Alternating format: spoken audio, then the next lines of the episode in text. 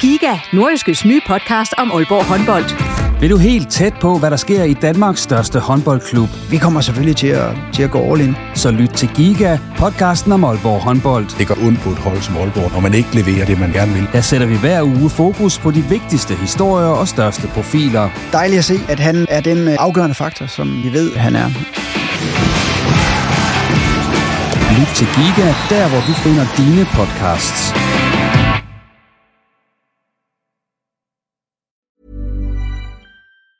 Burrow's furniture is built for the way you live. From ensuring easy assembly and disassembly to honoring highly requested new colors for their award-winning seating, they always have their customers in mind. Their modular seating is made out of durable materials to last and grow with you. And with Burrow, you always get fast, free shipping. Get up to 60% off during Burrow's Memorial Day sale at burrow.com slash ACAST. That's burrow.com slash ACAST. burrow.com slash ACAST. Hey, I'm Ryan Reynolds. At Mint Mobile, we like to do the opposite of what Big Wireless does. They charge you a lot, we charge you a little. So naturally, when they announced they'd be raising their prices due to inflation, we decided to deflate our prices due to not hating you. That's right. We're cutting the price of Mint Unlimited from $30 a month to just $15 a month. Give it a try at mintmobile.com slash switch. $45 upfront for three months plus taxes and fees. Promote for new customers for limited time. Unlimited more than 40 gigabytes per month. Slows. Full terms at mintmobile.com.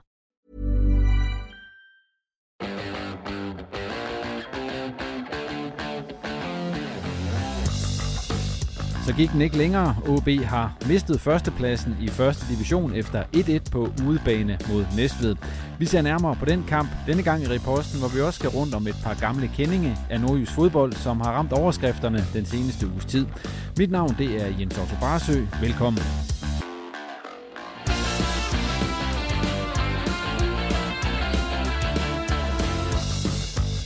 Med i studiet denne gang er Claus Jensen, der er sportsredaktør hos Nordjyske, og så er Jakob Kryer, der er fodboldagent hos People in Sports, og derudover kommer du til at høre fra OB's Lars Kramer og den tidligere OB, Hobro og Viborg-træner Jakob Friis.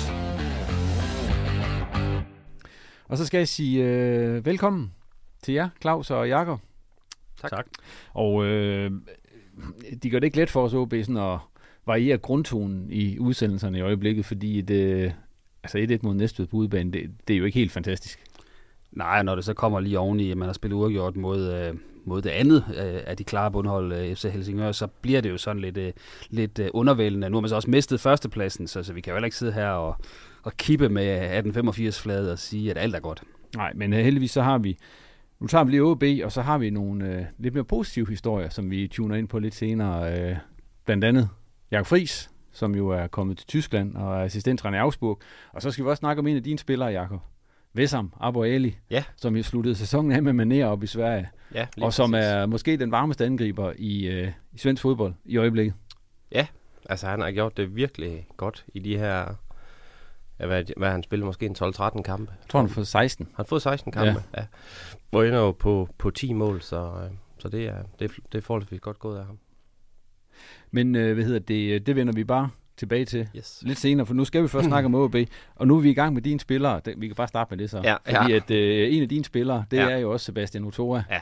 som jo fik en lidt uheldig hovedrolle efter bare lige knap to minutter over i Næstved. Jeg skal lige høre dig, Jacob, allerførst. Når ens, det er jo som sagt en af dine spillere, når han laver sådan noget, snakker du så med ham om det bagefter? Eller ja. ringer han til dig, og hvordan ja. fungerer, hvordan relationen mellem agent og spiller i sådan en sammenhæng der? Ja, typisk. Altså, det er... Øh altså nu må sige, nu har jeg haft mange, rigtig mange positive snakke med ham det sidste stykke tid, fordi han har gjort det rigtig godt. Øh, og så vender vi jo selvfølgelig sådan en her, inden han skal, jeg tror de møder ind med, med landshold her i dag, eller ja, formentlig i dag, tænker jeg, og spiller på torsdag i Silkeborg. Så øh, det her, det er at få en snak og sige, jamen sådan er det nogle gange at spille fodbold, så kommer man til at lave fejl og rammer ind i en kamp, der ikke er helt på toppen, og det er bare, ja, husk på, hvor, hvorfor man har været god i en lang periode, øh, arbejdet hårdt, øh, gjort det godt, og så kom videre igen. Er han let nok at tale op efter sådan noget her? Eller hænger han så meget i det? Han er Nej, stadigvæk ung. Ja, ja, jeg synes, det er, det er, det er ganske nu siger jeg nemt, øh, fordi han, der sidder et godt hoved på ham og et, et stort talent, og, og så er det noget nemmere, når man har gjort det godt gennem længere periode, at, at der kommer en enkelt kamp, der ikke, der ikke sidder helt på samme niveau.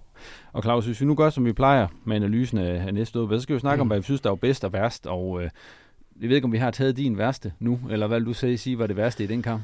Nej, der kan man jo også komme ind selvfølgelig på banens beskaffenhed, men man kan også komme ind på, på øh, uskarpheden, for OB havde jo rigtig mange afslutninger på mål. Øh, det er ikke 100% chancer med alle sammen, men, men generelt øh, så, så mangler der lige noget, noget skarphed på, på afslutningsfronten i den kamp. Øh, så, så det kunne også være nogle af de ting, man, øh, man fokuserede på, hvis man skulle tage de, de mindre gode ting. Øh, Udover selvfølgelig, at, at, at OB satte point til. Hvad vil du sige var det værste? Jamen altså, det, det er klart, at man kan starte med at kigge lidt på banen, men sådan overall, så står resultatet jo som det værste. Øh, at, at OB nu, som, som Claus også sagde i indledningen, efter at have spillet uafgjort mod Helsingør også, altså faktisk også spillet uafgjort for anden gang mod Næstved, øh, som er et, et af de dårligste hold i, i første division, og, og det er sådan helt overordnet, det er jo ikke, det er jo ikke godt nok. Men, og så er det jo ikke godt nok, når man har 40 minutter i overtal, at det, det står jo ekstra meget ud, når, når man ikke er i stand til at udnytte det. Men synes I, nu har OB så spillet som sagt mod øh, Helsingør og Næstved i de seneste par kampe. Synes de, de to hold imod OB har været så meget dårligere end de andre hold, OB har mødt? Nej, det er nok også et udtryk for, at, at når man sidder og kigger statistik lige nu, så, øh, så måske nogle af de marginaler, de havde i, i de andre kampe, hvor de ikke spillede helt så godt, øh, dem har de ikke lige nu. Øh, så, så modstanderen, de scorer, øh, de scorer på forholdsvis få chancer, og OB har, igen som Claus siger, øh, i går pænt mange muligheder. Øh, jeg tror godt, jeg, jeg kunne savne lidt flere sådan 100% chancer, øh, hvor, hvor de skal score, men, men, men de har trods alt så tilpas mange muligheder. Jeg tror også, du nævnte, det var 19 afslutninger ja, på 19, mål. 19 afslutninger, og 8 af dem var på mål. Og det er klart, det, det skal jo give mere end, mere end et mål, så, øh, så, så selvfølgelig noget mere kvalitet i afslutningerne, og, og måske lidt marginaler, som de har haft tidligere, de ikke har lige nu. Jeg tror også, OB havde en expected goals på omkring 2,5 Claus i den her kamp. Det siger jo også noget om, at, at et mål, det er ikke nok at komme derfra med. Du var også inde på det der, Jakob, med at modstanderen så scorer på ret få. Nu skal det jo ikke være nogen kritik af den målmand, OB har, fordi der, man kan sige, de der, der så er blevet sat ind, det går nok ikke gjort så meget ved, sådan i det store hele. Men mod Helsingør, de havde to skud inden for rammen. De gik begge to ind, og Helsing, eller Næstved havde et skud inden for rammen, og det gik ind. Altså, det er jo også helt, helt uhørt. Ja, ja, og det altså, men som du selv siger, det er jo svært at klandre ham for den i går. Det er jo, det er jo en friløber, som, som man i hvert fald ikke kan sige, at han skal tage. Men, øh, men altså, de rigtig gode mål, man tager jo også nogle gange nogen, de ikke skal tage. Så, øh, så Øh, ja, hvis vi skal have lidt hårdt ved ham, en top-top målmand havde måske reddet en enkelt eller to øh, i nogle af kampene. Og det, der har man jo også brug for en matchvinder en gang imellem. Og, og jeg ender faktisk med i karakterbogen på Norske.dk at give ham under middel, men det er også fordi, øh, han faktisk er ret sløj i sin, sin afspil i den kamp i går. Altså der, øh, både hans øh, udkast og udsparker og så videre, de, de ramte mere end øh, næste spiller, de ramte OB-spiller, så derfor så var det en lidt undervældende præstation, uagtet at der ikke var sådan nogle, nogle fejl i forhold til øh, hans aktioner inde på stregen. Nej, det er ikke ham, der skal have skylden for det her, at de ikke spille uafgjort de sidste to kampe. Nej, det vil være, det vil være unfair. Ja. Øh, I stedet for at vi gør det der med, at vi siger, der er bedst, så har jeg faktisk givet en, en, en anden opgave, sådan ligesom for at prøve at løfte stemningen lidt oven på den her 1-1-kamp, og det var, at I skulle finde hele tre positive ting hver, der kan sige som OB's indsats i næstved. Og Jakob, da du kom, der sagde du, jeg glæder mig til at høre, hvad Claus har at sige. Ja. så skal ja. vi ikke prøve at høre, hvad Claus, Jamen, hvad Claus han har at sige. jeg glæder mig også til at høre, hvad Jacob har at sige, men, men øh, jeg har da fundet tre. Ja. Øh, selvom det der krævede lige, jeg skulle lige øh, vride hjernen lidt øh, så Jacob, over i, i det. Sige, det er jo de samme, jeg har. jeg, lytter, jeg lytter godt efter. Altså, den første ting, det, det er jo, at de skaber, hvad jeg i hvert fald vil sige, 4-5 pænt store målchancer. Øh, det er jo positivt. Øh, så synes jeg også, det er positivt, at de nok engang viste, at de er ligaens bedste hold på de offensive dødbolde. Og så synes jeg også, det var positivt at sige, øh, at se Lars Kramer, fordi han var en af dem, der startede sæsonen noget usikkert, øh, men han har bygget på og været en af de bedste her i en længere periode, og det bekræfter han jo også i den kamp. Øh, scorer, øh, og så har han også to faktisk øh, to andre muligheder, som han med, med lidt øh, held og dygtighed kunne have scoret på. Så han er virkelig en trussel øh, nu, samtidig med, at hans øh, fysiske øh, dueller, dem vinder han, og han øh, sætter ikke øh, bolden unødigt på spil, som han, han også gjorde i starten af sæsonen. Og nu siger du Lars Kramer, ham har Simon Ydelsen, som jo var i næste for at se kampen, han har faktisk snakket med ham. Og skal vi ikke lige høre interviewet med Lars Kramer, og så får du lige lidt ekstra tid til at tænke på dine så tre, tænker, så, tænker så, jeg, men... så du ikke får, tager helt de samme som ja, Claus. Ja, men uh, her, her er Lars Kramer fra Næstved, interviewet af Simon Ydelsen. Lars, uh, first of all, uh, your thoughts on, on this game? Oh, it's difficult. I don't know. Yeah, so uh, I don't know actually what to say. Uh, we could blame a lot of things, uh, referee pitch, but I don't think we are in the right because I think we had uh, 10 good chances. Uh, we should score minimum more than what we did. So uh, yeah, we have to look at ourselves. If, if we're supposed to look uh, at the way that you uh, that you conduct this game, um, how how annoying is it for you afterwards? Now standing here with one point, uh, looking at the beginning of the game. Yeah, really bad. You start after two minutes, I think. A mistake um, from the team. then you start with 1-0 behind. Uh, then you need to repair, and then I think we come early on 1-1 again in first half. Uh, I think we should get a penalty also with Merker Vidal. And then yeah, second half we try, we try, we try, but the, the ball don't fall good. And yeah, like I said, we have enough chances, so we should score one more. Yeah. Is it is it a little bit bittersweet standing here uh, with one point, but uh, Yeah, overall a, a decent game? No.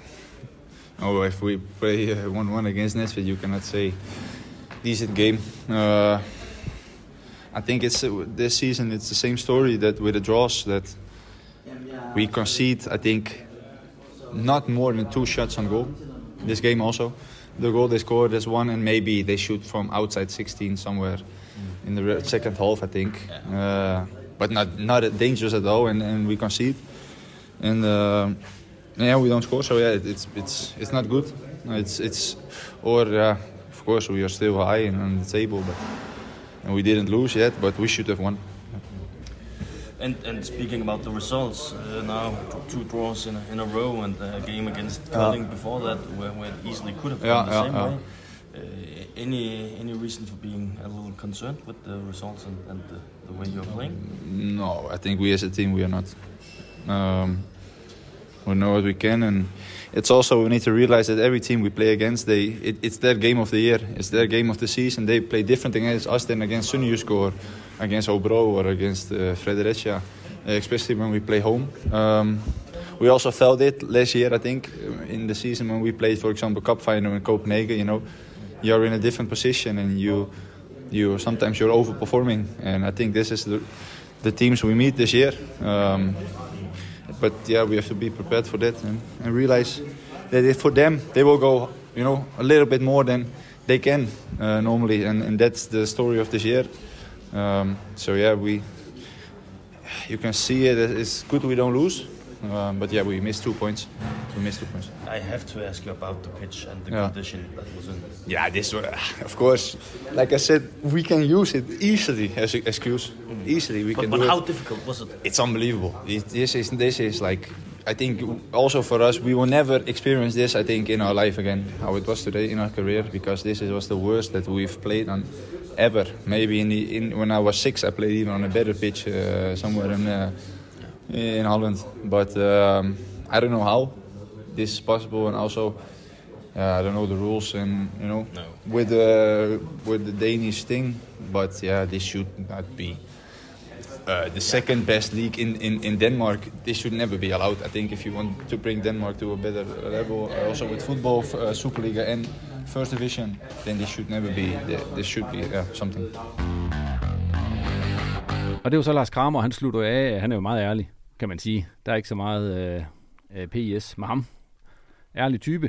Og øh, det sidste, han så kommer ind på her, det kan lige, inden du, du kan lige tænke lidt videre, Jacob, ja, Ja, fordi det ja. sidste, han kommer ind på her, det er jo det med banen over i Næstved. I har også lige været inde og berøre det kort. Altså, det var jo... Øh, Jacob, Lars Kramer siger, at han har måske ikke spillet på dårlig bane, siden han var 6 år, og jeg tror aldrig, han kommer til det igen. Er det i orden, at man spiller en første divisionskamp i Danmark på sådan en bane der? Ja, altså...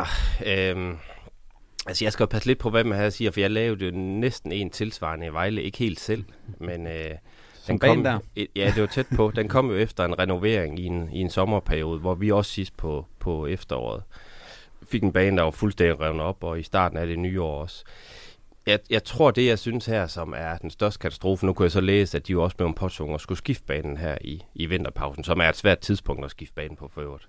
Men øhm, det ved alle, der har en græsplæne hjemme i haven. det ved alle, der har en græsplæne. Men, men det, jeg synes næsten er det værste i det her, det er, at så vidt jeg husker, var deres bane i foråret også en katastrofe. Og, øh, og det er klart, den her problematik skulle være adresseret i sommerpausen. Fordi jeg tror også, eller også, som du selv siger, med græsplæner hjemme, med, med, med det vand og sol, der er kommet, de har jo været grønne som aldrig før.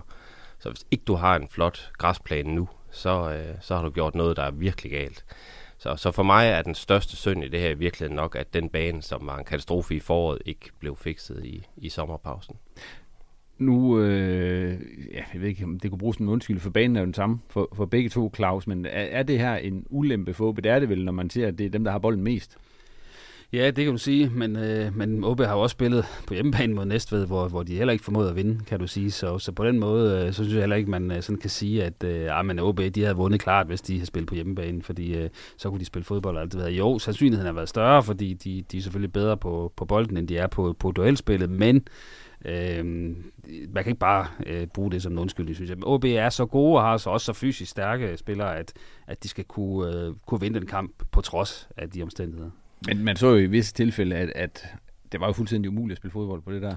Ja, og især efter, at der var gået et lille stykke tid, ja. øh, blev det jo hele tiden værre og værre. Øh, jeg synes, det startede med det, der var ja, højre eller venstre siden, hvor man ser, men i hvert fald over ved, ved udskiftningsbænken, som, som så helt sort ud på, på skærmen. Og så er det klart, at måske især de sidste 40 minutter i overtal, øh, gør det i hvert fald lidt nemmere for Næstved at, at stille sig ned og forsvare, fordi det er svært for OB at spille, spille hurtigt i hvert fald på banen. Så, så måske især de sidste 40 minutter, tror jeg, det var en, en ulempe. Men, men nu, altså, vi skal lige rave der, fordi skal man så sige, I må ikke spille på den bane der. Skulle man have smidt øh, Næstved væk og så sagt på, at det er jeres problem, I må simpelthen gøre det bedre, I kan ikke få lov til at spille, men I må spille i, hvor der er en ordentlig kunstgræsbane, hvor I kan, kan sætte det op i øjeblikket.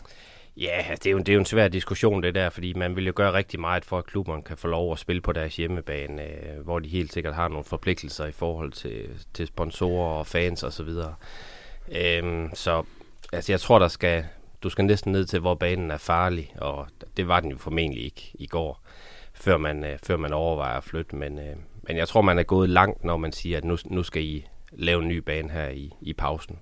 Ellers så kan I ikke spille. Jeg tænker, det er den besked, de har fået. Og Jakob, så kommer vi til det. Dine tre ja. positive ting om OB i Næstved. Jamen, øh, hvis jeg kan starte med den ene, så tager de jo ikke kampen trods alt. Og det er jo nævne, de har haft i, i samtlige 15 kampe indtil videre, at selvom det har, det har haltet lidt, så er pointsnittet jo virkelig flot. Og Faktisk, noget, som man er det går, ikke 16 efterhånden? Er det 16 kampe? Ja. ja. Og noget, man jo går mod en stensikker oprykning på, hvis man holder det snit. Så, så selvom tingene ikke kører i alle kampe, så er de utrolig svært at slå øh, og taber stort set aldrig en fodboldkamp. Øh, så synes jeg, at, at standardsituationerne er, som, som Claus har nævnt, øh, er, er positive, og der sidder man med en fornemmelse af, at de er farlige hver gang. Øh, er formentlig en af de ting, som, øh, som både er et udtryk for, at jeg synes, der er nogle gode server, som ligger boldene godt. Øh, og så er det jo nok noget af det, de vinder ved at spille med tre stopper. Øh, nu havde de så ikke øh, et, et defensivt øh, monster i går, som kunne hætte os. Men, øh, men normalt så er det jo en af de ting, de får ved at få en ekstra hætter ind, der gør, at de er, de er farlige. Og, og de har vel scoret pænt med mål, alle tre øh, stopper i år. Øh, Otora kan jeg huske et par stykker i Horsens, ikke? Og Talander har jo scoret, og, og Kramer nogle stykker også. Så, så de får jo mange mål fra deres, øh, fra deres bagerste tre. Den sidste, jeg har med, er Altså jeg vil godt, måske falder den lidt ind det næste, du spørger, men, men jeg vil godt give lidt kredit til Mads Bumhold. Jeg synes ikke, han spillede... Øh, altså, jeg synes, han spillede meget lige de andre, men, men jeg synes også, øh, forudsætningerne øh, for, eller vurderingen af ham, kan vi måske godt gøre, gøre lidt øh, mildere. Og så synes jeg, hvis man ses på bagkant, ikke det var sådan en specielt oplagt kamp for ham at, at spille mod Næstved og på sådan en bane. Så, så set det lys, synes jeg, det var en, en fin indsats. Ja, fordi nu, nu, åbner du selv for, for mm. Bumholdt-snakken, øh, Claus. Du dækker jo også kampen. Øh, hvor overrasket var du over, at det lige pludselig var Mads Bumholdt, der stod og skulle spille øh, central midtbanespiller over i Næstved? Jamen det kan da godt tillade mig at sige, at jeg er pænt overrasket over, fordi der har jo ikke været noget som helst i sol, måne, stjerne, der indikerede, at han var tæt på spilletid. Han har jo i to måneder ikke set så meget som et minut på første divisionsholdet. Øh, det er heller ikke fordi, at de prioriteringer, jeg har fået fra OB Akademiet, har været, at han sådan har brændt det hele af der. Øh, så hvor den beslutning kommer fra, at han lige pludselig skal spille, og som en spiller, der har sine kompetencer, kan man sige, med, med bolden og i den tekniske del, og ikke i den fysiske, at han så lige bestemt skal spille den her kamp i Næstved, ud af det blå i startopstillingen, det, det kan jeg simpelthen ikke øh, forklare med andet, end at, at man har, har tænkt, øh, øh, han måske har en brug for øh, at få sådan en kamp her, og lige at få et boost, og så får vi også set, hvor står han øh, i forhold til, øh, til førsteholdet, og, og så har man truffet den beslutning, for det, det ligner jo ikke en beslutning ud fra, at han er, han er bare den bedste lige nu, og derfor skal han spille, for det, det kan man jo ikke blive fra slet ikke at være i nærheden af holdet til, på, på fem dage til, til at starte ind. Nej, for de andre var jo klar. Altså Ferreira og der sad jo ude på bænken. Ja, og øh, altså, vi har selvfølgelig den luksus, at vi kan, vi kan stå her dagen efter og, og, og kigge tilbage på kampen, men, men altså alt talte jo for, at det blev en, en fysisk kamp, øh, både mod næste vi ville spille på, øh, det havde man jo set i Aalborg øh, et stykke tid forinden, øh, og så banens beskaffenhed, at det vil blive en kamp, hvor, hvor man skulle have nogle andre egenskaber for at blive rigtig farlig, og, derfor undrer det også mig, at han lige præcis startede ind i den her kamp. Man kan sige, øh, nu, Claus, du nævner selv, det er længe, længe siden, han har fået øh, spilleminutter med Bumholdt. Og det er jo sådan været lidt, øh, ja, det har lidt været tendensen for OB. De har haft Toa og Ross, der har spillet af de unge spillere, og de ville jo gerne have øh, øh, akademispillere ind og spille, men så problemet har jo lidt været, at det er jo svært at sætte en akademispiller ind, når man fører 2-1. Altså sådan har det i hvert fald virket til, eller når man sådan skulle krige noget hjem, så man hellere valgt at satse på en mere rutineret spiller, som kunne gå ind og, og ja, bidrage med det, han nu kan med. Men tror jeg også, det er det der, altså på et eller andet tidspunkt, øh, hvis man vil have akademispillere i spil, så må man jo også indimellem tage nogle chancer. Ja, og det, jeg kan godt lide, at han, han smider ham ind, fordi han må jo have set noget i, uh, i øh, Future-kampe, U19-kampe og så deltid til træning, som gør, at han tænker, at han var klar til at, at få chancen. Så for mig er det nok mere lige præcis, at han vælger den her kamp og giver ham chancen. Uh, jeg synes, det er en, en god idé, at han, at han får chancen. Fordi det er jo en del af deres øh, nye strategi, men, men lige præcis valget af den her kamp, synes jeg var, var lidt svært at se. Det var den, der var mest oplagt. Vi kommer lige ind og snakker om øh, det her med, at der bliver skiftet rigtig meget rundt øh, i OB's opstilling. Lige om lidt, jeg synes lige, vi skal afrunde vores øh, sådan analyse, og så se på øh, jeres øh, top 3 og jeres bund 2 spiller, Claus. Ja, men jeg har Lars Kramer i top, øh, kvæg hans, hans mål, hans øh, chancer, hans mange erobringer og clearinger og vundne dueller. Øh, så har jeg Diego Carvalho som to, og det er jo øh, kvæg hans oplæg, både til målet, men også til flere andre chancer, og så har han faktisk seks afslutninger i kampen. Men defensivt, der, der har jeg også været inde og kigge statistikken og sige seks clearinger, seks erobringer. Det var faktisk en ganske hederlig kamp af ham. Øh, og så tager jeg Junis Bakis med som træer. Han kommer til to store chancer, vinder faktisk øh, hovedparten af sine dueller og har en del bolderobringer. Men der, der mangler selvfølgelig et mål på hans muligheder for, at det bliver rigtig godt, men, men han klemmer sig alene som træer hos mig. Og han spiller en, og vi spiller en videre over til dig, ja. Ja, altså Lars Kramer synes jeg er helt oplagt. Altså, øh, han scorede et mål og er stærk i duellerne. Jeg skulle have scoret i hvert fald lidt mere. Øh, men, man spiller en rigtig stærk kamp. Carvalho er også helt enig. Jeg synes især hans... Jeg synes, han havde noget af det, der gjorde ondt på Næstved øh, med hans øh, pasninger sådan ind i banen og, og var oplægger til, til flere af de gode skudchancer, OB havde. Øh, og så har jeg taget Bumholdt med på, på tredjepladsen, som øh, lidt af de samme grund, som jeg sagde før. Jeg synes, han spiller en, en udmærket fin kamp, og det, det synes jeg skulle være meget godt gået med, med de forudsætninger, han har haft med, med ingen spilletid og, og på sådan en bane, som vi har talt om. Så, så ham tager jeg med ind på tredjepladsen. Bund ja, to. Bund han, han er i hvert fald ikke i nærheden af at være blandt de dårligste bumhold. Så langt er jeg fuldstændig Nej. enig. Ja. Han, han får ikke rigtig sat sig i de første 20 minutter af kampen, og derefter kommer han, han til noget og er faktisk involveret i et, et par øh, OB's chancer, hvor han har tredje sidste fod på, på bolden. Ja. Øh, men blandt de dårligste, ja, der synes jeg jo ikke, vi kan komme udenom Sebastian Otor, øh, fordi han koster det her mål i starten, og så, så taber han faktisk hovedparten af sine dueller og begår rigtig mange frispark i forsøg på at præparere på dem, og måske begår han også et straffespark i slutfasen, hvor han er lidt, lidt heldig med, at der ikke bliver fløjtet. Så det kunne have været endnu værre for ham, så han stod og, og været sådan skyld i, at de havde tabt OB. Så, øh, så nej, det var, det var hans klart dårligste kamp, men øh, det var vel også en spiller, der på vores ranking sådan lå blandt de bedste inden den her kamp i efteråret. Så, så man kan sige, at han, øh, han kan måske tåle det, som Sam Jakob også var inde på tidligere. Og hvem var så ellers dårlig? Jamen, jeg synes jo, øh, jeg, har, jeg har valgt at tage Tim Pritchard med, for jeg synes jo, det indhop, han kommer med, det starter egentlig fint med, at han har en afslutning efter få sekunder, men derfra så, så, så er der ikke rigtig noget, der lykkes, og de afslutningsmuligheder, han har, de, de, de ryger øh, i nærheden af pølsevognen. Det er jo Claus' øh, Ja, altså, som, øh, som Claus siger, så er det nok svært at komme ud af, at Otoa ikke spiller sin bedste kamp den her gang. Øh, så har jeg taget øh, Oliver Ross med. Øh, jeg synes ikke, han spiller en specielt god kamp derovre.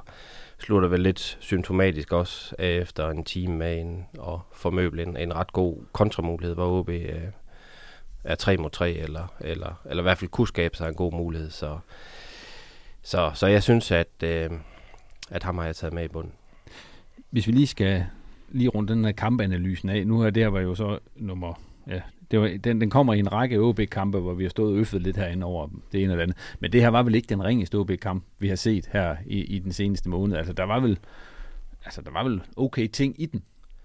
Jamen det samme kan man jo egentlig sige om Helsingør-kampen i forhold til antallet af, sådan af skud på mål øh, og halve øh, og tre kvarte muligheder, som OB skabte. Det var egentlig også øh, højere, et højere niveau end i nogle andre hjemmekampe. Ja. Øh, men det kommer selvfølgelig til at se skidt ud, når modstanderen scorer ud af det ingenting. Øh, øh, og det kommer også til at se skidt ud, når man ikke vinder, når man har de her 40 minutter i, i overtal. Men, men, men ja, hvis du ser på expected goals, så har OB ligget relativt højt i de her to kampe, og også højere end nogle af de andre kampe, som de har vundet. Øh, så det er jo selvfølgelig lidt paradoxalt.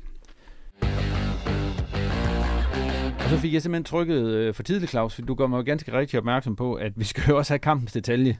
Ja, fordi der den, var druknet alle de noter, jeg havde her på, ja. på mit ark. Og den så. har jeg jo noteret mig øh, og, og været inde og gense i dag, og, og synes jo, den, det, det, det det fortjener også noget kredit, øh, når Kasper Jørgensen han, øh, han laver en, øh, en helaflevering øh, og, og spiller en øh, holdkammerat fuldstændig fri.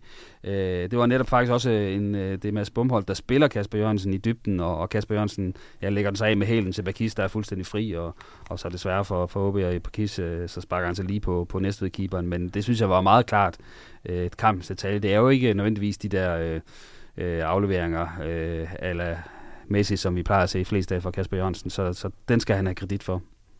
Hvad var din kamp? Var ja, det den samme?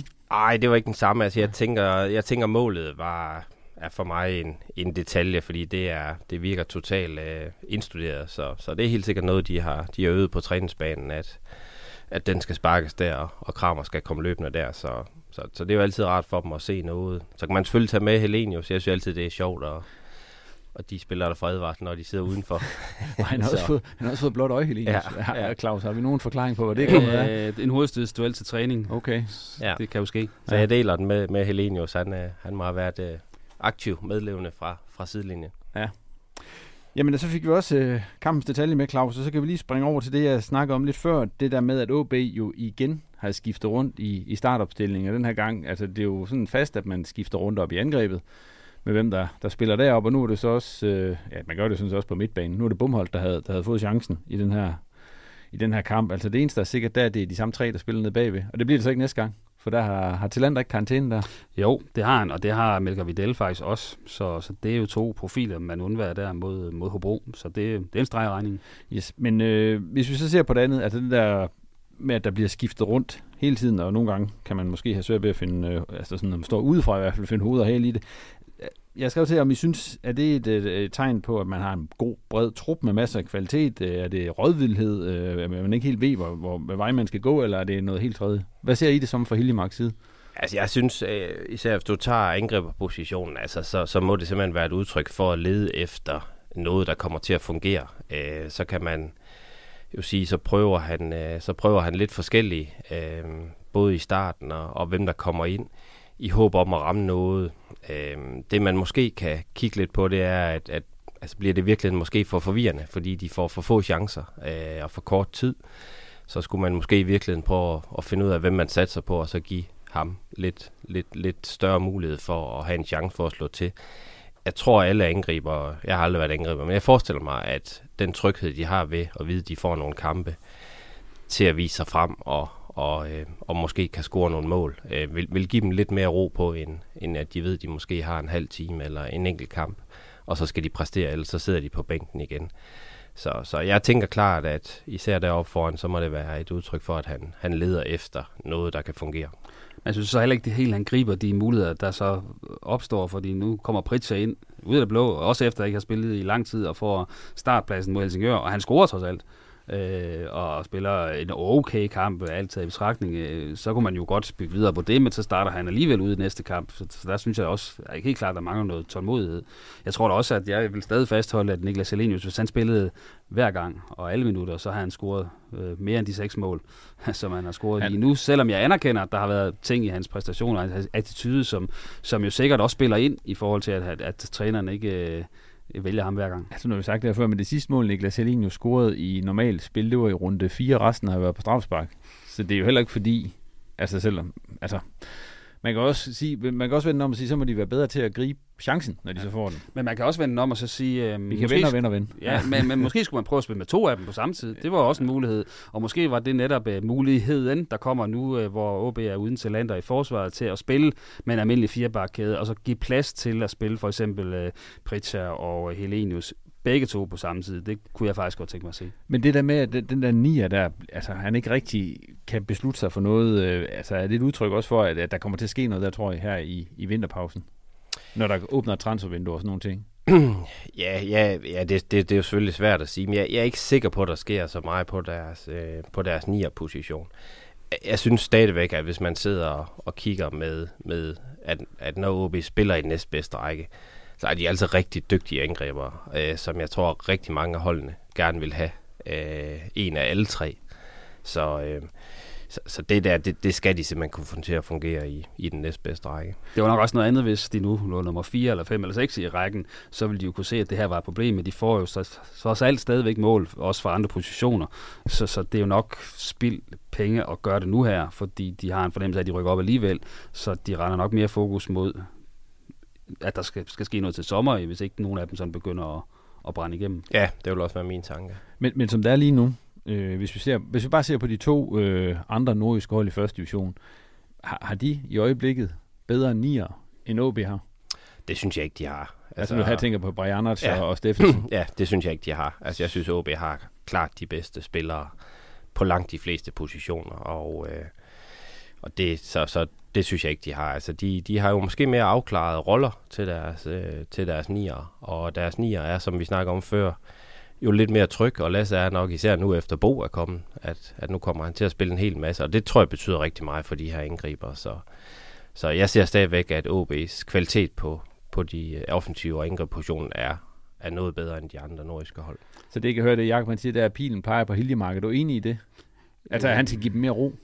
Ja, og det, ture det, det, og give en chance. Og så, så skal man jo også kunne udvikle sine angriber gennem træning øh, og gennem det taktiske oplæg. Så, så et eller andet sted, ja, så peger den selvfølgelig på ham. Øh, men, men jeg synes da også godt, at man kan forlange noget mere øh, af spillere som Pritja og Helenius. Med det generelle blad, de har, øh, så, så synes jeg godt, at man også kan bede dem om at hanke lidt op i sig selv øh, og, og være mere fokuseret. Det har det også begge to med, sådan, at der skal ikke så meget til at bringe dem ud af fatningen, og så er det alle mulige andre skyld, og, og så er deres fokus på, på alt muligt andet end, end, end dem selv.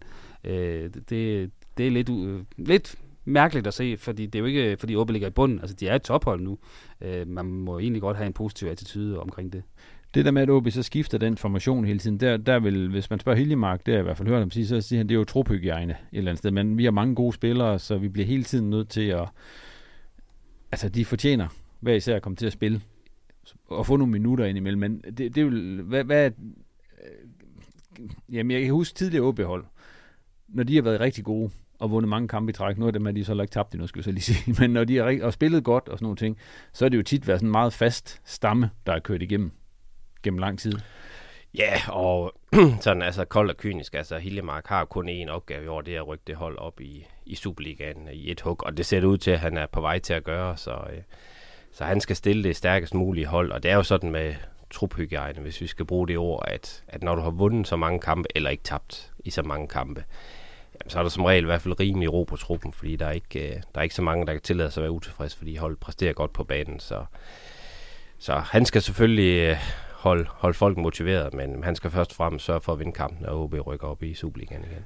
Der er jo også det problem, Claus, at... Øh, vil, du, vil du sige noget til? Nej, ja, men det er bare altså, det, den der midtbaneposition, altså hvem skal være marker til Malte Højhold, altså, det har jo været meget, meget uh, ujævnt. Hvem, altså, så var det uh, jo Ferreira, der starter sæsonen, så bliver det jo Dada, og så bliver det pludselig Ferreira igen, øh, og så, så, så bumholdt nu her. Men alt andet lige, så, så, så øh, synes jeg, at det bliver i hvert fald overkill når det er sådan en som Ferreira, fordi så har de reelt to sekser, og, og når man så også spiller med en fembak øh, eller trebak kæde og, og fem i forsvar, så bliver det simpelthen for defensivt i, i min verden. Så, så, øh, så hellere altså, en, øh, en Bumholdt eller, eller en Lukas Andersen, vil jeg sige, end, end de andre. Øh, men Odata synes jeg også har vist i sine gode kampe, at han rent faktisk kan bidrage med noget frem af banen. Øh, så, så bare man vælger ikke at spille med to rene sekser, så synes jeg, man har nået langt. Men Odata er jo sådan kørt helt ud i øjeblikket, ser det ud til det forstår man jo ikke rigtigt. Det, det, jeg synes jo egentlig, at han har gjort det fint og, og lavet en del mål. Øh, så ja, der var noget udvikling, synes jeg, der var på gang med ham. Så, så hvorfor han pludselig er ude i kulden, virker sådan lidt, lidt underligt. Men det der med, undskyld, skulle du sige? Ja, men jeg tror faktisk, det var noget af det, jeg savnede i går, at, at især da OB kommer i overtal, at man havde reageret og prøvet at gøre noget, som måske var anderledes end det, man var, var gang i, også på grund af banens beskaffenhed. Og det kunne jo være, at man i går kunne have taget en af stopperne ud, øh, lagt en offensiv ind, fordi det er jo ikke meget næste kommer med, med den anden vej. Altså Lars Kramer, som jo spillede en fin kamp, men han ender jo faktisk med at have bolden rigtig meget i, i anden halvleg, og, og altså, ja, han spiller en fin kamp, men han skal helt ikke med at være, være playmaker for OB i, i anden halvleg, så man kunne i går måske også have, have valgt at gøre det til en fysisk kamp det sidste øh, kvarter 20 minutter, og sætte nogle af de lidt tungere ind, eller sætte en forsvar op foran, simpelthen, og så bombe Næstveds øh, felt med indlæg og standarder, hvor, hvor de har store chancer for at score. Så, så det er måske noget af det, jeg manglede i går, hvor, hvor jeg synes, man kunne have, have gjort mere for at prøve at vinde kampen. En af de ting, nu kommer mit spørgsmål, så som jeg har lavet op til et stykke tid nu efterhånden, det er jo så også, at hvis OB-spillere skal spille kampe, så er der jo stort set kun første division, de kan få spilletiden i, fordi der er jo ikke, øh, altså jeg ved godt, der er en øh, øh future League og, og sådan nogle ting, men det, ellers er der jo ikke. Hvis jeg nu, lad mig bare sige et eksempel. Jakob Alman. I den seneste, de seneste to måneder cirka, hvor mange reelle spilleminutter har han fået i en kamp der? Ikke nogen, for der har heller ikke været nogen kamp i Future Nej, det er jo det. Er jo det. og så hvis man skal have folk ind og spille, så er det sted, man kan få dem til at spille, eller har spilletid at give dem, det er i første division. Det er vel et problem for, for en klub som HB, at man ikke øh, kan, kan holde spillerne i gang med kamptræning andre steder end i første division. Ja, det er klart, det, det kan det blive især på sigt, fordi altså, vi ved alle sammen, at, at træning er jo en ting, men, men du skal selvfølgelig spille kampe en gang imellem. Men, men igen til det har jeg sådan at sige, at altså, Hiljemark er, er ansat til at, at Mom deserves the best, and there's no better place to shop for Mother's Day than Whole Foods Market. They're your destination for unbeatable savings, from premium gifts to show-stopping flowers and irresistible desserts. Start by saving 33% with Prime on all body care and candles. Then get a 15-stem bunch of tulips for just $9.99 each with Prime. Round out Mom's menu with festive rosé, irresistible berry chantilly cake, and more special treats. Come celebrate Mother's Day at Whole Foods Market. Vinde kampe, og han er ansat til at rykke dem op i, i Superligaen i et hug. Så øh, at der er nogen, der får ikke så meget spilletid, det er, det er sådan der. Men det, nu tænker jeg netop også nu med en spiller som Bumhold og sådan nogen, han kan selvfølgelig spille U19-liga, øh, og det er, så, det, er så, det er så fint for ham. Men der er jo spillere, som jeg sagde før, Claus, også som Jakob Allmann og sådan nogen, som jo øh, jeg ikke har spillet en regulær fodboldkamp rigtig, rigtig længe. Ja, Emmanuel Togo og, og andre, som, som også er, virker til at være relativt langt ude i kulden. Altså Lukas Andersen, nu har han godt nok lige fået et par indhop nu her, men derfor sad han jo også og fik splinter i, i bagen. Så, så det er selvfølgelig ikke optimalt, men jeg, jeg tror også virkelig, at Hillemark er iskold på det område, og så, og så tænker at jeg har et job, og det er ikke at gøre nogen glade, det er, at, øh, at vi skal rykke op. Vi lukker snakken om, øh, om OB der, og så springer vi videre til Altså Hobro spiller jo først i aften, altså vi optager mandag her, så dem kan vi jo af gode grunde ikke sige så meget om. De møder Hillerød og skal prøve at hænge på her i, i top 6-ræset, øh, så dem lader vi lige ligge i dag. Men i stedet så ser vi så på, på, på Vendsyssel FF, som jo har fået Brusink som træner, og øh, han trykkede nærmest copy-paste på den første kamp, han, han havde, hvor han også vandt 1-0, for de vandt jo 1-0 ned i Kolding, øh, og på et mål af selv samme spiller, Lasse Steffensen, som også i, i, første kamp. Altså, den her kobling mellem Borusink og, øh, og Vendsyssel FF, øh, det, det blev startet lige, som man kunne have forventet eller andet sted. Det var i hvert fald det første, jeg vidste, der ville ske, det var, at, at hvor Lasse Steffensen jo cyklede lidt ind og ud af holdet under Henrik Pedersen, så vidste jeg, at det kommer ikke til at ske under Bo. Uh, han kender ham. Altså, det er uh, så tæt på trænerens søn, som vi kommer uh, fra deres for, fælles fortid i, i Armbrug FC. Så han kommer til at spille, og det er jo heller ikke, fordi man uh, lige frem kan beskylde Bo for nepotisme i den forbindelse, fordi vi ved jo, at han kan lave mål. Han er deres topscorer, og vi ved, at hvis han spiller øh, og ligger der inde i feltet og suger tingene til sig, så kommer han også til at lave mål, og der er han jo så oppe på 8 nu. Så, øh, så nej, øh, så længe han er fit for fight, så, så kommer han til at få lang snor, øh, og det er fair. Og så hele udtrykket for Vinicius FF er jo også, altså det er med brystet forrest, og så ellers bare fuld knald på i taklinger. Ja, og det er, en, øh, det er jo en ønskestart for, ja, for klubben og selvfølgelig for, for Bo selv, at, at starte med at vinde to gange, øh, starte med at vinde to kampe, og så starte med at vinde to gange øh, 1-0. Og der er nok ingen tvivl om, at de ting, som, som Henrik så, som mangler øh, ved Lasse, øh, hans presspil, og i virkeligheden måske også hans spil med ryg mod mål og sådan nogle ting, dem, øh, dem har Bo nemmere ved at, at se kvaliteterne i det, han er virkelig god til. Og Lasse har jo, øh, jeg tror også sidste sæson, øh, hvor, hvor Vessam også var deroppe, at Lasse har jo en virkelig god målscoringsstatistik, øh, mål på minutter. Så, øh, så der er ingen tvivl om, at, at måden Lasse skal fodres på, det ved Bo præcis, at, at, at hvis han får de rigtige bolde ind i feltet, så er han, øh, så er han virkelig svær at have mærker. Og sådan øh, to 1-0 sejre, de giver jo ligegyldigt, hvor stor sejren er, øh, 6 point. Det rykker rigtig meget for Vendsyssel i den stilling her i øjeblikket, hvor man måske før, altså tidligere på efteråret, godt kunne stå og tænke, ah, kommer de til at hænge lidt med, med det i, i, i at komme i top 6, så har de jo ligesom lagt sig ret solidt nu i, i, i løbet om at komme i top, i top 6. Ja, de har faktisk 6 point, tror jeg, til Horsens nu. Ja. Så det, det, er jo, det er jo næsten helt vildt, hvordan de, de lige nu ligner et sikkert top 6-hold. Øh, Jeg synes også, øh, hvis man kigger på B93-kampen hjemme, så, så, var det, så var det ikke det var ikke en fantastisk kamp, men de gjorde det, det skulle til, og så synes jeg, at det, egentlig de spiller væsentligt bedre i går, mod, også mod en sværere øh, modstander, altså på en svær udbane i Kolding, og egentlig især imponeret over at se det sidste kvarter, hvor, hvor Kolding jo gør det, Kolding er bedst til, og bare øh, pumper bolde på bolde på bolde, men, men de får faktisk ikke rigtig nogen chancer, så, så der var Vendsyssel faktisk bedre til at forsvare sig imod det der, end, end OB egentlig var i, i deres afsluttende fase mod Kolding. Var det sådan lidt en gave rent faktisk til Vendsyssel FF, at Sheffield Wednesday de købte Henrik P? Altså var, der, var, var, var man klar til at lave, altså det virkede det jo til, at man var klar til at skulle, at der skulle ske noget andet? Jeg tror måske, øh, det kan godt være, at Silken var lidt, lidt tyndsligt. Altså, jeg tror, at Henrik Pedersen er i hvert fald en træner, der, der stiller ekstremt mange krav, og er ekstremt detaljeorienteret, og, og måske godt kan, kan gå på system overload-funktionen nogle gange i forhold til spillerne. Der får man en noget, det helt, noget helt andet med Bo, for det er, altså, det er lidt mere simpelt at, at få øh, instruktioner, øh, så, så spillerne ikke sådan får det der øh, 14 ting, han skal gøre bedre, og han skal være opmærksom på, men med nogle få øh, enkle ting. Og det tror jeg egentlig øh, bekommer spillerne ret godt om på den her fase med Henrik.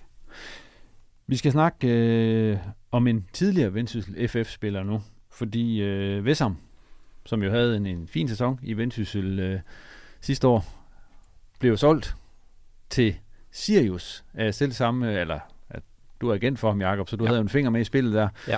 Øh, og det er jo gået, øh, kan man vist godt sige, over, over al forventning for Vessam. Øh, 10 mål i 16 kampe, tror jeg. Jeg så, han sluttede sæsonen af med at score to mål ja. her i, i sidste runde. Jakob, kunne du ikke prøve at sætte nogle ord på, på Vessams øh, efterår i Sverige?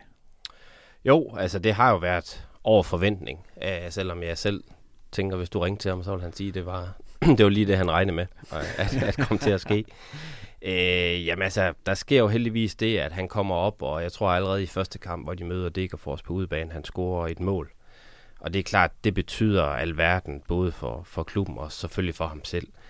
Og så er han bare i virkeligheden redden på en bølge her i efteråret, hvor han, øh, hvor han har været, hvor, hvor han har været rigtig dygtig øh, til at udnytte sine chancer. Og så er der jo det med Vesham, at jeg tror sådan, at alle i fodbold Danmark altid har vist, at, at han har virkelig meget talent, for han kan næsten alle ting på en bane. Han er forholdsvis hurtig, han er virkelig god afslutningsspiller, han er teknisk stærk øh, og har en god fysik, øh, men de udfordringer, han har haft tidligere i karrieren, tror jeg virkelig, han har, han har arbejdet hårdt med. Øh, og der har, apropos Vendsyssel, en, en stor del af æren også for, at, at det sidste år halvanden med, med Søren og Henrik, at de har brugt meget tid på at få ham helt på rette spor. Med, men største del af æren tilfælder selvfølgelig ham selv. Så, så han, han har gjort det virkelig godt i Sverige. Det bliver spændende at se, hvad der kommer til at ske nu, hvis der kommer til at ske noget. Ja, man skulle sige, for Sirius er jo ikke nogen topklub i Sverige. Nej. Altså, det er jo en, øh, jeg vil godt kalde det en midterklub, men det er det jo sådan den nederdel, nederdel af, Ja, af, af midten, at Sirius ligger. Så det gør det vel, sætter vel også i relief, at han har scoret 10 mål i 16 kampe for, for sådan en klub. Ja, altså de er, de er virkelig dygtige offensivt. Øh, Sirius, de har nogle, øh, udover Vesam, en to-tre dygtige offensive spillere, og spiller offensiv fodbold. Øh, og så tror jeg, at, at det her med Sverige, Sverige Norge, altså der er jo 16 hold i ligaen, som gør, at klubberne har lidt nemmere ved at spille med unge spillere. Øh, der er måske en enkelt eller blød kamp mere, end der er i den danske Superliga, så, så især de offensive spillere har, har som regel gode muligheder, synes jeg, i de lande for at shine også. Hvad skal du så gøre for at holde ham sådan lidt på jorden i øjeblikket? Eller skal du det for at holde ham lidt nede? Fordi øh, ja, det- holde nede, det lyder også så nordjysk Ja, ja, ja. ja. at sige det, men altså sådan for, for, for, for, for mig til at sige, nu ringer Real Madrid ikke nødvendigvis, fordi du har scoret 10 mål i, Nej, i de sidste nej. 16 kampe for Sirius. Altså. Fordi nu var der masser af snak. Der er masser og af snak. Og, og nu nævner du selv Ja. ja. Vesser med de udfordringer, han har haft Ja, ja, tidligere. ja. Ja. Sådan ting, at der kan jo godt måske være typen, som så lige pludselig måske kommer lidt for højt op at svæve. Ja, det, det kunne sagtens øh, tænkes. Øh, jeg, jeg tror faktisk, ja, altså, ja, det lyder sådan, den, men den her fodboldverden er jo virkelig en verden, hvor, hvor der er mange skuffelser og øh, nederlag og sådan nogle ting, som måske skal vi også nogle gange bare, når det går virkelig godt for spillere eller klubber, lade dem blive i, at han er super lykkelig, super glad, og han synes, han har det mest fantastiske liv, både på og uden for banen lige nu. Og det, øh, det, det prøver jeg bare at lade ham nyde, og siger til ham, jamen så er du jo et super godt sted, og måske kommer der et sted, og så må vi tage stilling om, ja. om, altså, om det kan blive Det kan også lyde meget nordjysk, det sætter jeg lige for at gentage det. Ikke? Ja, altså, det der, man kan ikke være noget bedre sted end Sverige lige nu. Altså, kronen den er kun 0,60. Øh, så. Jamen, jeg tror, det er ved, at man bliver lønnet i svensk kroner. Ja. Jeg skulle have haft ham lønnet i dansk eller euro eller et eller andet. Ja. Det har været bedre. Men han har været lidt med derovre, derovre ja. måske, så, så han, han stadig synes, det er billigt ude i butikkerne. Men Jacob, nu står du her og, og skjuler kortene, fordi der er vel noget interesse for ham lige nu. Ja, der er masser af interesse. Ja. Øh, og hvad for noget interesse er det? Fordi nu kan man sige, nu læste jeg for, for nylig på, øh, på, på internettet, ja, at, ja. Øh, at der var svenske klubber, der var ja. ude efter, altså nogle af de større svenske klubber. Ja. Men, men er der andet end svenske klubber også? Ja det, det, ja, det er der, og det vil der altid være for øh, de der, altså Vessem er jo 24 nu, øh, for de der forholdsvis unge angriber, fordi altså hvis du spørger sådan rundt i fodboldverdenen, øh, hvad skal I bruge nu her til vinter eller sommer, siger de alle sammen en angriber. Øh, ja. så, så der vil altid være interesse, og det er der, øh, og det er klart, at interessen kommer typisk først og fremmest for det land, du spiller i, for det er jo dem, der spiller mod ham og med ham. Så, øh, så der er en del klubber der, øh, men ellers er der sådan en bred interesse, og og Vestham har jo så oven købet det kort, at han, øh, at han kan få palæstinensisk pas, og det gør ham faktisk øh, interessant på nogle markeder, hvor, hvor det tæller noget også. Så, så han er sådan rimelig... Øh, altså han, han kan sp- i virkeligheden spille mange steder, og, øh, og når du taler med ham, han er ikke så, på det punkt er han ikke så vanskelig. Han, han vil også spille mange steder, øh, hvis det er en god mulighed for ham. Da Vestham han ryger ud af OB, for det kan jeg huske efterhånden, det er vel 4-5 år siden efterhånden, at han øh, blev, altså, man kan sige, det har vel udviklet sig på en anden måde, end man måske kunne have troet det her. Når man nu vejede ham og fandt ham for let dengang. Ja, øh, altså der, der er ingen tvivl om, den, den, den store opgave, han, den har han jo selv klaret, øh, som ingen kunne klare for ham. Altså det var at få hovedet skruet helt rigtigt på, øh, og det har han fået gjort de sidste øh, halvanden års tid i hvert fald. Øh, og så har han jo et utroligt godt væsen, øh, så jeg tror også, det er vigtigt, at han kommer til en klub, hvor han... Øh, altså hvor de forstår, hvordan han er, og det gør de 100% i, det gjorde de i Vendsyssel, og det gør de 100% i Sirius. Øhm, og så, ja, så tænker jeg bare, at når man er ikke helt ligesom alle andre på den gode måde, så er det altid en fordel at starte med at have en masse succes på banen, så får man som regel lov også uden for banen at være øh, lidt anderledes end de fleste er. Det kan også sagtens være, altså det ikke var en 100% øh, vurdering ud fra de rent øh, sådan fodboldfaglige ting, der gjorde, at OB sagde farvel til ham dengang. Altså, at man måske synes, at, at der var jo en bowling-historie og sådan noget. Ja, ja, ja. Der, var, der var brug for noget luftfartning. Det tror jeg egentlig, der var for begge øh, parter, kan man sige. Så, så jeg, jeg er sikker på, at OB godt kunne bruge ham lige nu, der hvor han er øh, et rigtig godt sted. Ja, men han brændte jo ikke noget af i OB dengang. Nej, altså... det, det kan man ikke påstå, men, men han var jo også ekstremt ung, øh, og, og det er jo sjældent, at de spillere, de brænder, brænder banen af hver gang. Vi lavede en udsendelse for dig og som var i studiet sammen på ja. et tidspunkt. Ja. Og der sluttede, jeg tror, jeg dengang sluttede af med at spørge, øh, der spillede han jo så i, i Vendsyssel. Ja. Hvor jeg så spurgte, der spiller Vessam i Vendsyssel efter pausen her. Ja, ja. Og det kan, nu har han så ikke i dag Vessam, men jeg kan så ja. spørge dig, Jakob, spiller Vessam i Sirius øh, i den næste sæson? Nej, det tror jeg ikke, han gør. Det korte svar. Spiller han i Sverige? Det tror jeg faktisk heller ikke, han gør. Altså, jeg kan også se, at hans klub har som de heldigvis har meldt ud til mig, at de helst vil sælge ham ud af Sverige, hvis det kan lade sig gøre, men vi ved alle sammen, at det til syvende og sidst kommer ned på, på hvor mange penge de får for ham. Det er jo også en kvalitetsstempel, og de vil helst ikke have, at han gør ondt på dem, kan man sige. Så det slipper de for, hvis han ikke skifter til en anden svensk klub. Nej, men en vild historie med Vessam, og øh, spændende at se, hvor, den, hvor næste kapitel skal skrives for ham. Vi skal til en anden, jeg ved ikke, om jeg vil kalde det en decideret vild historie, men i hvert fald en, øh, en god historie, også med, med nordjysk aftryk, nemlig øh, Jakob Fris, som jo efter måtte, han måtte sige farvel til OB, har været omkring øh, øh, noget kvindefodbold. Øh, han kom til Viborg og har haft succes dernede, og nu har han så simpelthen sat øh, kurs, øh, eller er i Tyskland, blevet assistenttræner for Augsburg i Bundesligaen. Og øh, det er jo en, en fantastisk historie for Jakob. Ja, det er også et udtryk for, at det går fantastisk med familien og hans, hans syge datter og alt det der, når de er et sted, hvor, hvor de er klar til, til den her udfordring som familie. Heldigvis. Så hatten af øh, for Jakob og nu kommer jeg til det. Jeg har snakket med ham øh, tidligere i dag, og øh, lige hørt til, hvordan og hvorledes det er at være kommet til Bundesligaen. Han har jo haft øh, sin første kamp dernede sammen med Jes hvor de spillede 1-1 øh, mod øh, Hoffenheim. Og øh, her er Jakob Friis. Og Jakob, øh, velkommen til dig til øh, Reposten. Og Jakob, lige inden jeg begynder, og øh, inden, inden vi, jeg skal lige høre dig til, øh, der er jo ting i livet, der er vigtigere end fodbold. Og jeg går ud fra, at når du kan sidde ja. i Tyskland og, og være fodboldtræner, så er det på plads, siden du har sagt ja til at tage til Augsburg. Ja, det er øh, bestemt. Det er fodbold er dejligt, og vi elsker det, og øh, vi går meget op i det, men øh, familien er og vil altid være det vigtigste. Og så sige, den er der styr på. Øh, og fordi det går godt derhjemme, og så dernæst, så er det ikke noget, jeg skal alene, det her. Familien skal også med. Hvornår, øh, hvornår kommer de ned til dig? Ja, vi, vi prøver, der er jo en masse praktik og så videre, så vi satser på starten af det nye år. Nu er der ikke øh, så forfærdeligt lang tid til, at den hedder en kort juleferie hernede, men så, så nu, nu får jeg lige lov til at lande, og så satser vi på, at vi er hernede sammen fra starten af det nye år. Og det, det glæder jeg mig også rigtig meget til. Ja, man kan sige, du, du, det er jo ikke det, det nærmeste sted i Tyskland, du har valgt at, at, at få nyt job. Altså, det er jo ikke Hamburg, det her. Det er jo en, helt, næsten helt nede, i, nede, nede ved Bayern, eller München hedder det. Ja, det, det er en, øh, en, en øh, lille team vest for Bayern, og på træningsbanerne, så kan man lige skimme øh, alberne i det fjerne, så der er ikke, øh, vi er et godt stykke nede, det er det. Men godt at høre, Jacob, at alt er, som det skal være på hjemmefronten. Så kan vi snakke om, om, om ja. det rent sportslige, fordi at øh, der var jo rift om der, kunne man forstå sådan på bulletingerne rundt omkring. Øh, altså, der var både tilbud, det kan du selvfølgelig ikke bekræfte her, men øh, der var ifølge Bylletingerne, som sagt, øh, var der jo både bud fra nord og, og syd. Du valgte så at, at tage til Augsburg. Hvad, hvad, hvad gjorde, at, det, at du sagde ja til det tilbud? Man skal sige, at Viborg skulle også lige sige ja til selv i den sammenhæng, men øh, hvad, hvad gjorde, at du gerne ville derned? Jamen, øh, det var der flere grunde til. Øh, den primære grund, det var sådan en fodboldmæssig, øh, den sportslige udfordring for mig som træner.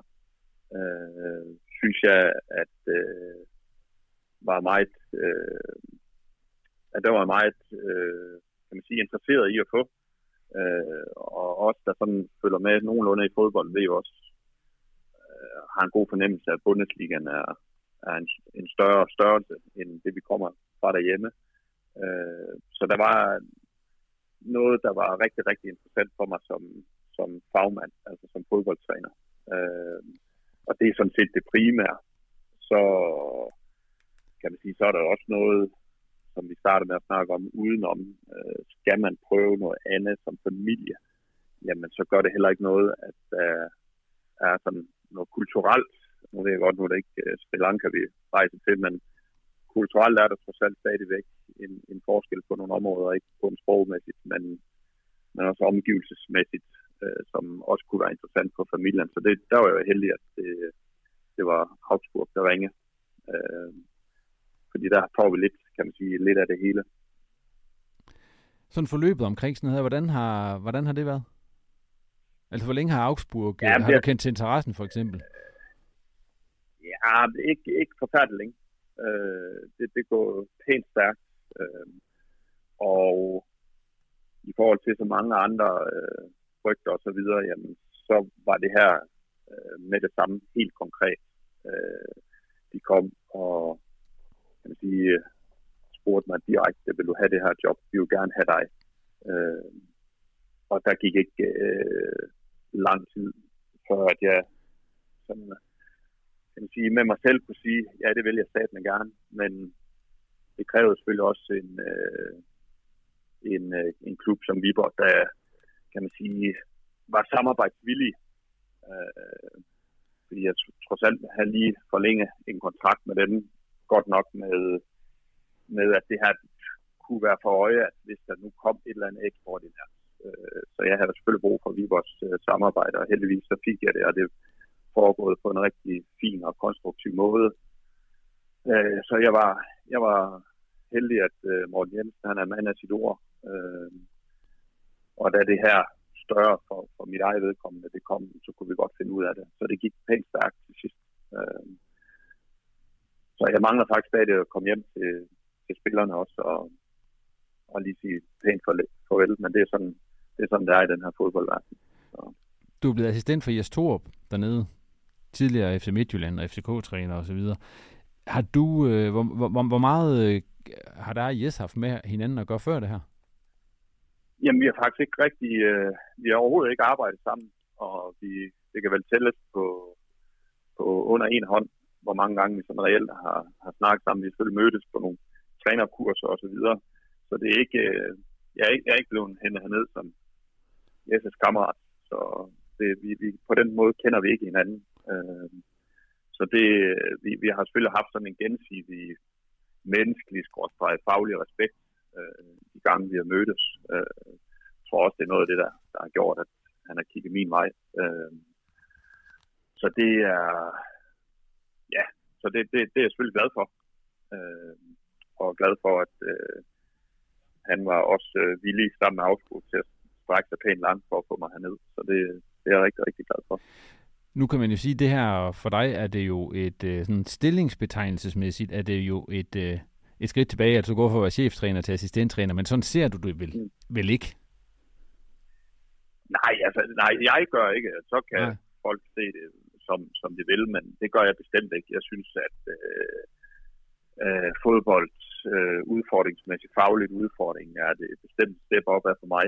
Øh, der er altid fordele og ulemper ved at være chef og assistent, og jeg har jo prøvet begge dele, og jeg kan jo skrive under på, at der er fordele og ulemper ved begge dele. Øh, Øh, og her får jeg virkelig muligheden for at øh, dygtiggøre mig som træner, også fordi jeg ved, og efter at snakke med Jes, hvordan han arbejder som cheftræner og, og giver, kan man sige, ansvar, øh, har tillid til sine medarbejdere, og hvis de selvfølgelig viser, at de er dygtige nok, og giver, giver det fra sig, og der skal jo være hans nærmeste sparring og udfordre ham. Øh, og det har jeg da rigtig godt med, fordi det er fodbold, det drejer sig om, det er det, jeg synes, der er enormt sjovt. Øh, og det der er, er drive ved det også. Så det har, ikke, det har ikke været så vigtigt for mig, det er, om det er chef eller om det er assistenttræner. Det, det, det er mere selve arbejdet i det. Og der synes jeg bestemt, at det her det er fagligt et, et kæmpe step op for mig. Og så er der selvfølgelig også nogle omgivelser omkring Bundesligaen, som gør, at det er på en, en større hylde også. Øh, så det, har, det, det er faktisk ikke, øh, det, det lægger ikke så meget øh, i, om det er det ene eller det andet. Det er mere selve, selve jobbet og jobbeskrivelsen. Og der synes jeg, det her det er, det er sindssygt spændende.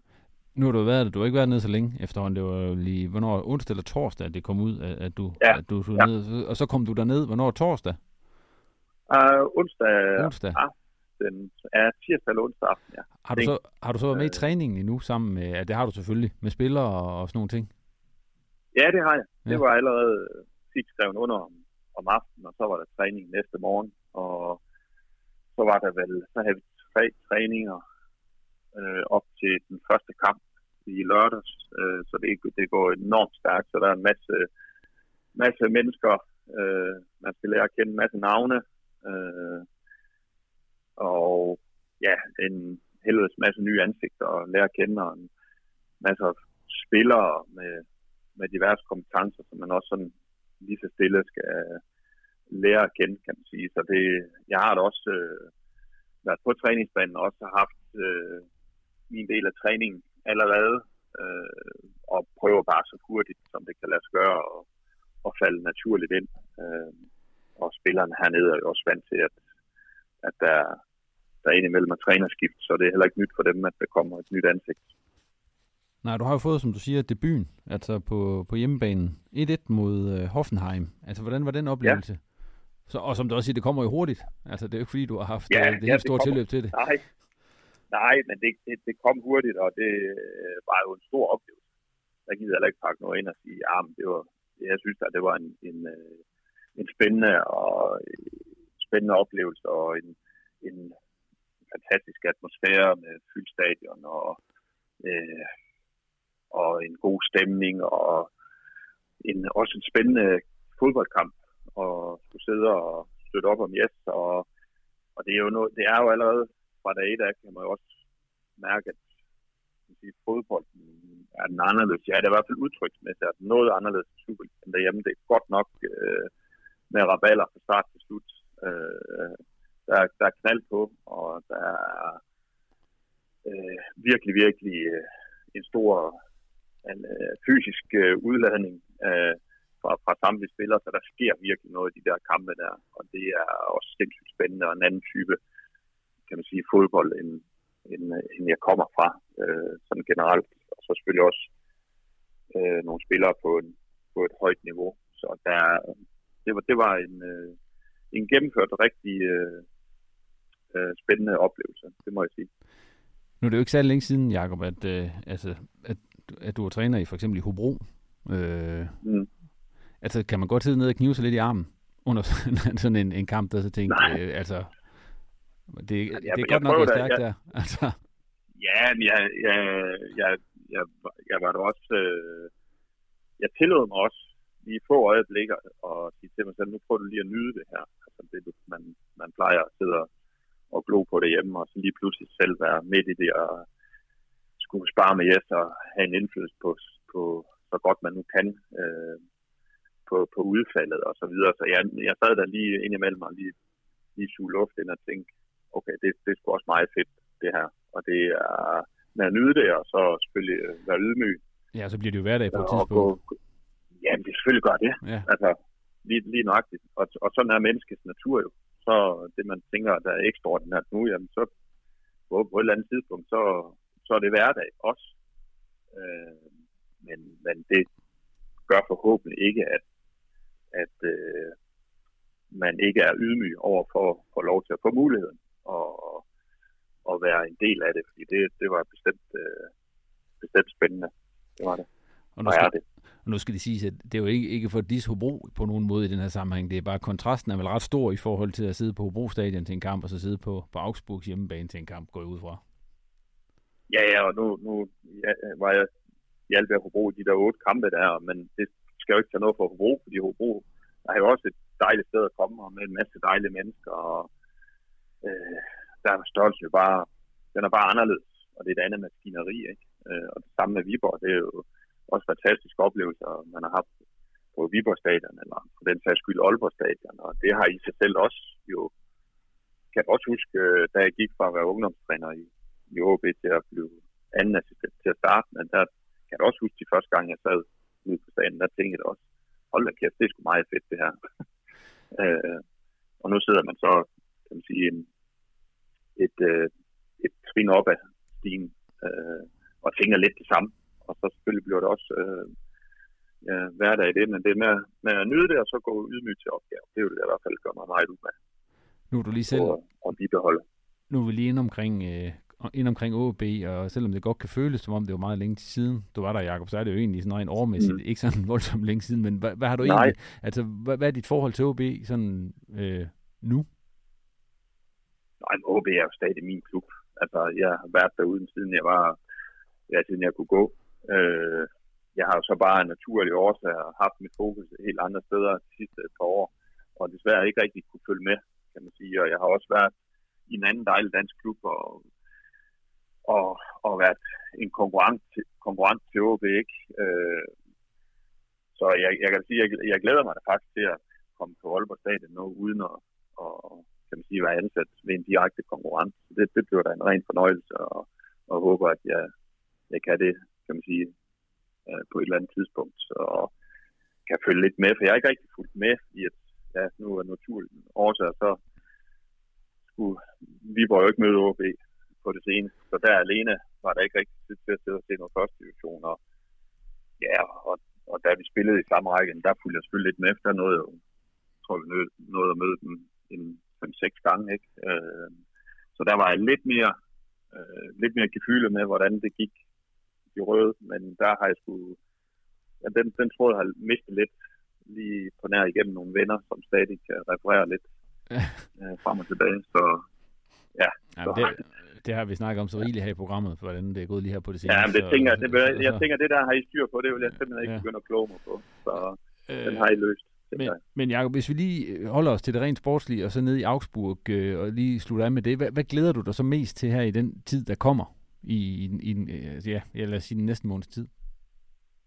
Jamen, jeg glæder mig til at, at være med til at udvikle holdet forhåbentlig i en positiv retning, være med til at, at prøve at justere på de knapper, man kan som træner, øh, og få en anden, kan man sige, type fodbold lyder som om det er en anden sport. Det er det jo ikke, men, men en anden øh, tilgang til tingene end en dansk Superliga, på godt og ondt, øh, og få det ind under huden, og og også lære noget, og også komme med noget.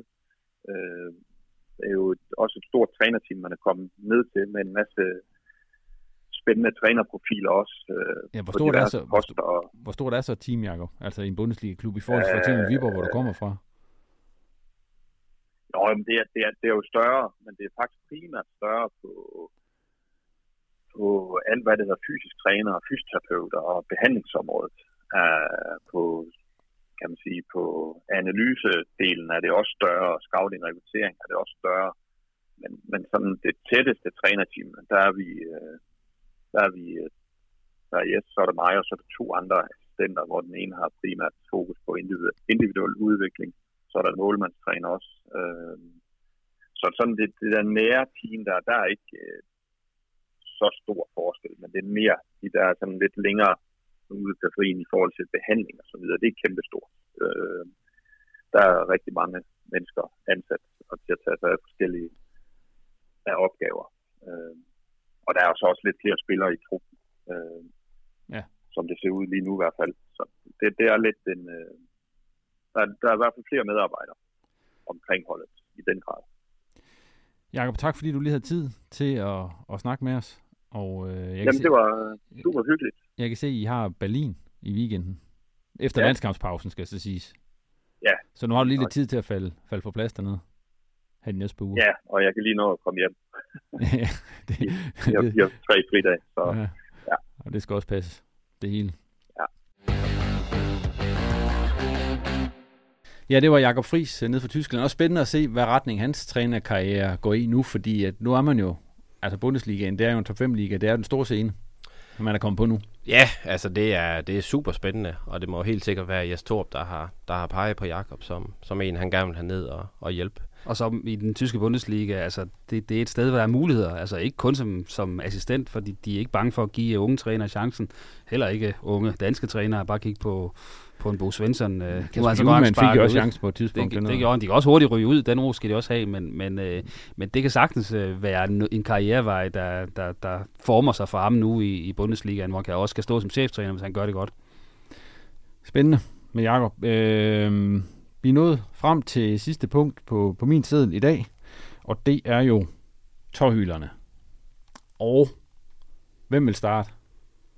Jamen, det vil jeg ikke godt. Øh, jeg tror, sidste gang havde jeg en positiv, men den her gang det bliver den lidt negativ. Jeg tror faktisk, jeg har haft den med for nogle år siden også. Og det er ikke Claus Ditter øh, fra, fra Jammerbugt. Ej, lad ham ligge nu. ham lader vi ligge nu. Ham har vi sparket rigeligt til. For mig er det stadigvæk de her hands situationer i fodbold, vi simpelthen er nødt til at finde en eller anden løsning på. Altså, jeg synes, vi ser alt for mange kampe lige nu, både Champions League-kampen, øh, Silkeborg-kampen i fredags, hvor der bliver dømt noget ind i feltet, som, som ikke rigtig nogen forstår og, og kan håndtere. Og, og jeg synes stadigvæk, den diskussion, vi havde for, for efterhånden en del år siden, at når den rammer et eller andet ind i feltet, så skynder alle sig at appellere, fordi det kan være, at den rammer et eller andet, og de ser noget ud i var, som, som ingen ser. Så vi er simpelthen nødt til at finde øh, nogle regler for de hands her, som gør, at de der situationer, som jo ender med at blive totalt kampafgørende, at man finder en mere rimelig fortolkning af det. Og det er, og det er ikke dommerne, jeg skyder efter, fordi de administrerer vel i virkeligheden de regler, som, som de har fået udstukket. Ja, det må vi håbe, de gør, men jeg er også altså, fuldstændig enig i den, fordi øh, ingen af de straffespark, der bliver dømt i FCK United, skal jo dømmes efter min smag. Altså det er jo nogen fra, fra tæt hold, tilfældigheder og, og alt det her. Øh, og og det, der, der, der sidder man jo og ønsker, at, at VAR overhovedet ikke blander sig i de der øh, sager. Øh, og, og det leder sig også over til min tårhylder, for den er jo så faktisk, at jeg er glad for, at vi ikke skal beskæftige os med var på Nordiske Sportsredaktion, fordi holdene spiller i, i første division, og der er ikke noget var. Og jeg synes jo faktisk, det er rigtig, rigtig forbavsende få situationer, hvor man sidder og tænker, ah, men havde vi nu bare haft var. Øh, og jeg tror, hvis du går OB-spillerne på klingen, øh, så er de faktisk relativt glade for, at det ikke er der. Det bliver også en mere umiddelbar jubel, når man har scoret. Øh, så, øh, så i min verden kan vi sagtens komme derned, hvor, hvor vi kun har noget, der hedder mållinjeteknologi. Jeg ved godt, det er noget, der er dyreste også, men vi stort set kun bruger varer til at finde ud af, om bolden den var inde eller ude. Så kan jeg godt leve med, at vi, vi går tilbage til old school. Hvad med de der situationer, hvor der er en, der er ved at brække benet på en, som ikke bliver, bliver taget? Altså?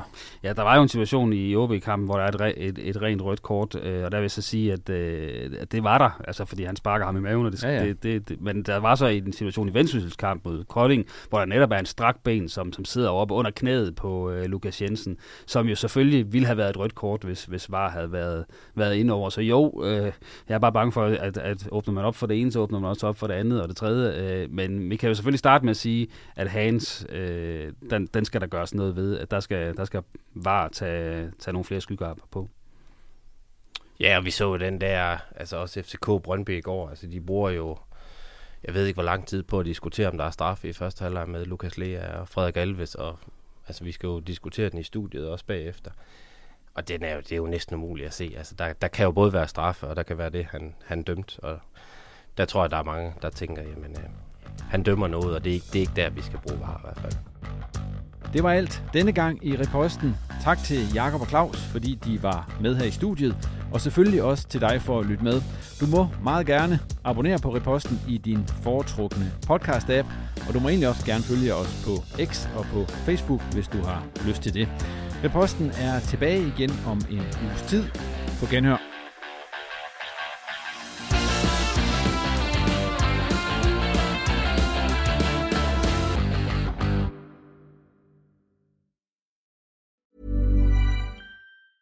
Mom deserves the best, and there's no better place to shop for Mother's Day than Whole Foods Market. They're your destination for unbeatable savings, from premium gifts to show-stopping flowers and irresistible desserts. Start by saving 33% with Prime on all body care and candles. Then get a 15-stem bunch of tulips for just $9.99 each with Prime. Round out Mom's menu with festive rosé, irresistible berry chantilly cake, and more special treats. Come celebrate Mother's Day at Whole Foods Market.